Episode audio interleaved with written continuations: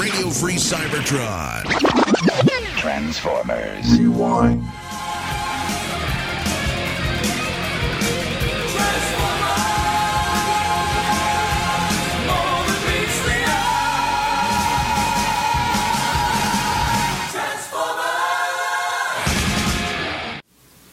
This week on Transformers Rewind, it's Carnage in C minor because JD deserves it. No.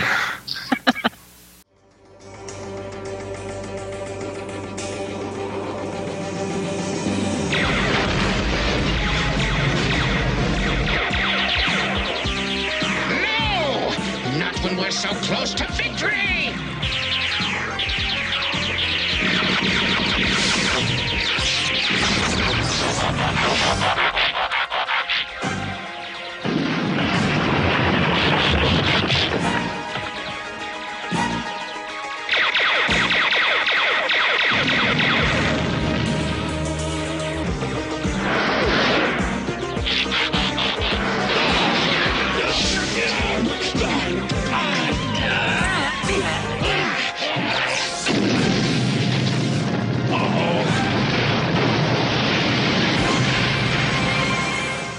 Autobots and Decepticons wind up on an alien planet after the inhabitants use a sound-based weapon to destroy a comet Galvatron nearly dropped on them.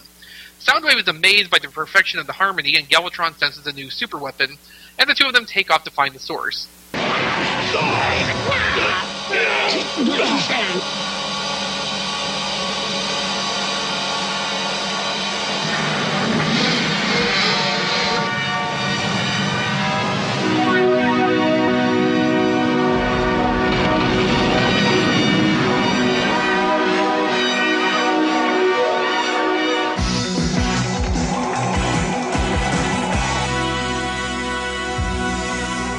So much for the comet!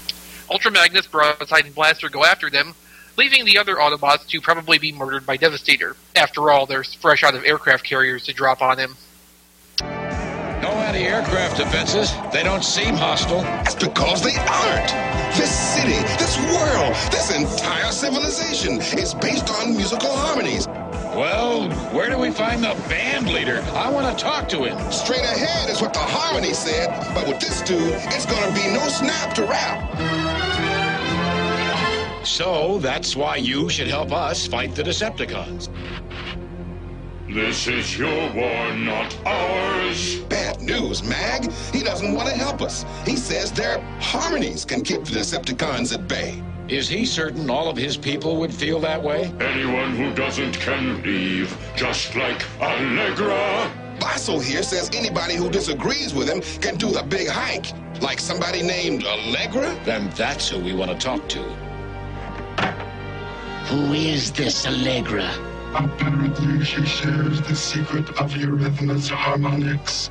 Then we must win her to the Decepticon cause. But how can we get to her before the Autobots do? Leave that to me. So many painful musical puns, voice filters, and animation errors later, Soundwave has obtained the destructive harmony, and Galvatron decides to use it to destroy Metroplex back on Earth. The Autobots have made friends with some of the aliens who go back to Earth with them to save the day, and Blaster erases all of Soundwave's pirated tapes. Damn bootleggers. See what you did. What we did? Get on the track, Jack. We took the fall cause you had to run it all. We've seen your healing powers. Will you help us save our friends?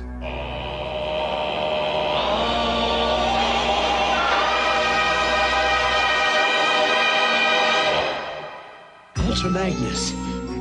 Blaster. Uh, what happened? It's a long story, Perceptor. I'll tell you on the way back to Earth.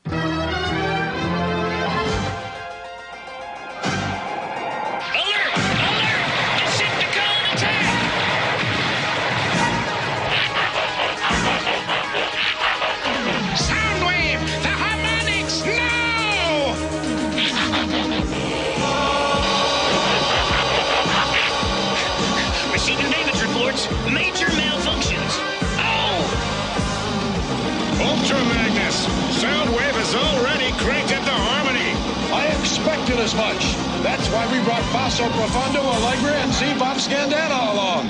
Autobots! Impossible! Bravo! Broadside, deploy our secret weapon!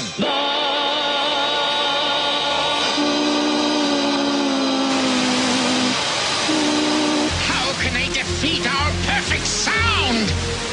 Anti-sound. White noise. This is so awful. It was a very, very difficult episode to get through. You just face Well, palming I a mean- lot. Well, start off, Galvatron's plan at the beginning of this is to drop a comet on Metroplex. Right. I mean, at least he stays to his goal through the end because his goal with getting the Harmony is to destroy Metroplex. So the beginning goal is to destroy Metroplex with a comet. That doesn't work. So then he's going to get the Harmony and destroy Metro. So at least Galvatron was able to keep a sort of consistent plan, even though he changed the details. Well, Other than that, had his lucid days. yeah.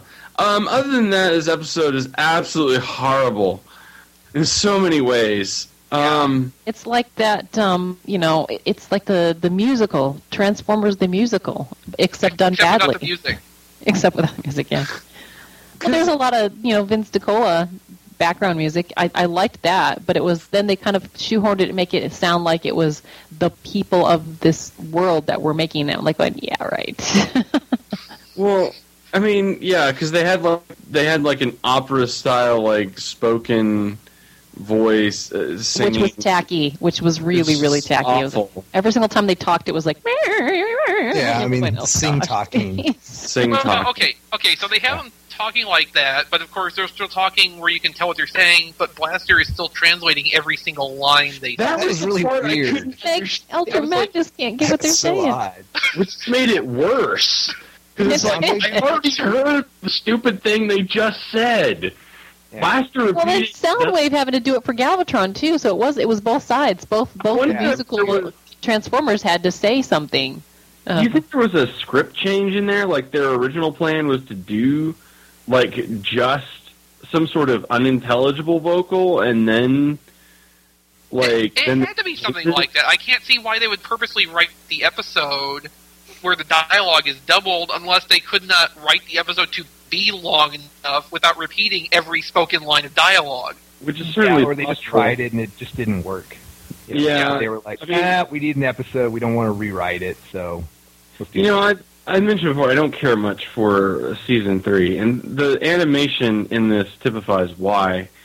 Um, at one point, it even looks like, well, at one point, Superion is like the same height as Ultra Magnus. Um, and There's they another point where Hot Spot's standing next to Defensor. yeah, um, that happens. Um, there's another point where they look like the um, super deformed Transformers because their heads look really big, but their bodies look really small, and it's, uh, it's so bad, so bad. Yeah, I mean, Terrible. yeah, yeah, I was just going to say one other one that I saw was that Ultra Magnus at the beginning. He's taking two Constructicons in his hands and smashing them together, and he looks like he's as huge, huge as Devastator. I was like, Well, Yeah. because they're like this big, and he's like, that. oh. Yeah, this, so yeah, well, Of course, I I, I, know. part I like the best, which I referenced in the summary, was broadside transforming to aircraft carrier mode and just falling on Devastator. that was Well, I awesome. think it simplifies why Broadside didn't get used very much because it's kind of like, well, he's a jet and uh, useless aircraft carrier. Cool. You know, like Yeah, he can not land a on lot of himself. aquatic, you know, sea-based episodes. You know, where you would need an aircraft carrier for something.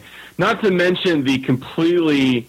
I mean, if you want to talk about how bad it is that you have a train and a you know shuttle that you can go from one to the other. But just imagine a jet and an aircraft carrier. Just think about that for just a second. Now, a jet aircraft carrier like Duocon team, that would be great. yeah, that will. Yeah, but still, size. But having what? one thing transform into both, not so much. No, no. Well, like I said, he can land on himself. If he can figure that out, that would be an awesome, like you know, party trick. Like, That sounds hey, like a look very- at this, and everybody like their eyes bug out. But how many? It, it seems like kind of a meta concept. Once you Yeah. learn to land on yourself, the road to enlightenment will open before you. Oh. I also like how the Autobots ride on him in jet mode. They just jump on his wings and like ride him, kind of like this like flying carpet. Yeah, It's that's really weird as well. They're just kind of hanging out and flying. It's like that seems very unsafe. Yeah. Like, also, they're- like if, he can turn into an aircraft carrier, can he turn into a jet big enough for them to actually fit inside of him? Somewhere, some Like, isn't that uncomfortable for him too? You would think so, and it was like hurt the flying, you know. But somewhere some Jewish mother sending in a letter, you know, to Transformers, like, my son cannot watch this. It's a very unsafe way to fly on a plane. You know, it's like, oh my god, can't do that. That's. The only the only thing that would have been better is if Broadside transferred to aircraft carrier mode to fly them around. That, That would but be I wouldn't put it past G two or G three or whatever. I mean, it's like, or the third season. It's just like that's the kind of you know insane stuff that would happen in animation in you know the third season. Like, holy crap! And while we're harping on Broadside anyway, it's not just this episode, but a recurring animation error usually has him with a Decepticon symbol. Well, he's a jet, you know. Obviously, Yeah. except, um, Uh, they get confused at the uh, sweatshop. What are you gonna do? right. Great. like some poor guy is like on his like thirty sixth hour of work, and he's like, That's right. So season three had its ups and downs. Would you say this is maybe the worst episode of season three, or is there something out there that can beat this? This is the worst episode of Transformers ever. I mean, I don't. Oh, you know, now, I- come on, we we had Energon. I, I- but is there a singing episode of Energon? Well, even if there was, it wouldn't be in the dub version because that was handled so badly. I mean, well, here's the thing, though. It's like try to find the combination of an episode, and you know, and I would fully accept the emails and nominations. Find a Transformers episode that is not only written horribly, is annoying to even watch and listen to, but then is so visually screwed up that you ha- that your eyes start like bleeding from watching it. So it's like your ears. It's like this is like a full body rejection. Like watching this episode, like your body literally wants to reject you. Like they put a baboon heart in you. yeah, it's like, Step back. Like your head just wants to explode. It is so bad. Find me another Transformers episode that is both orally and visually offensive in its horribleness, and I would gladly like try to come up with a hierarchy and see whether or not it's worse than Carnage in C minor. Ugh. Well, you've heard it here. Carnage in C minor is the transplanted baboon's heart of Transformers.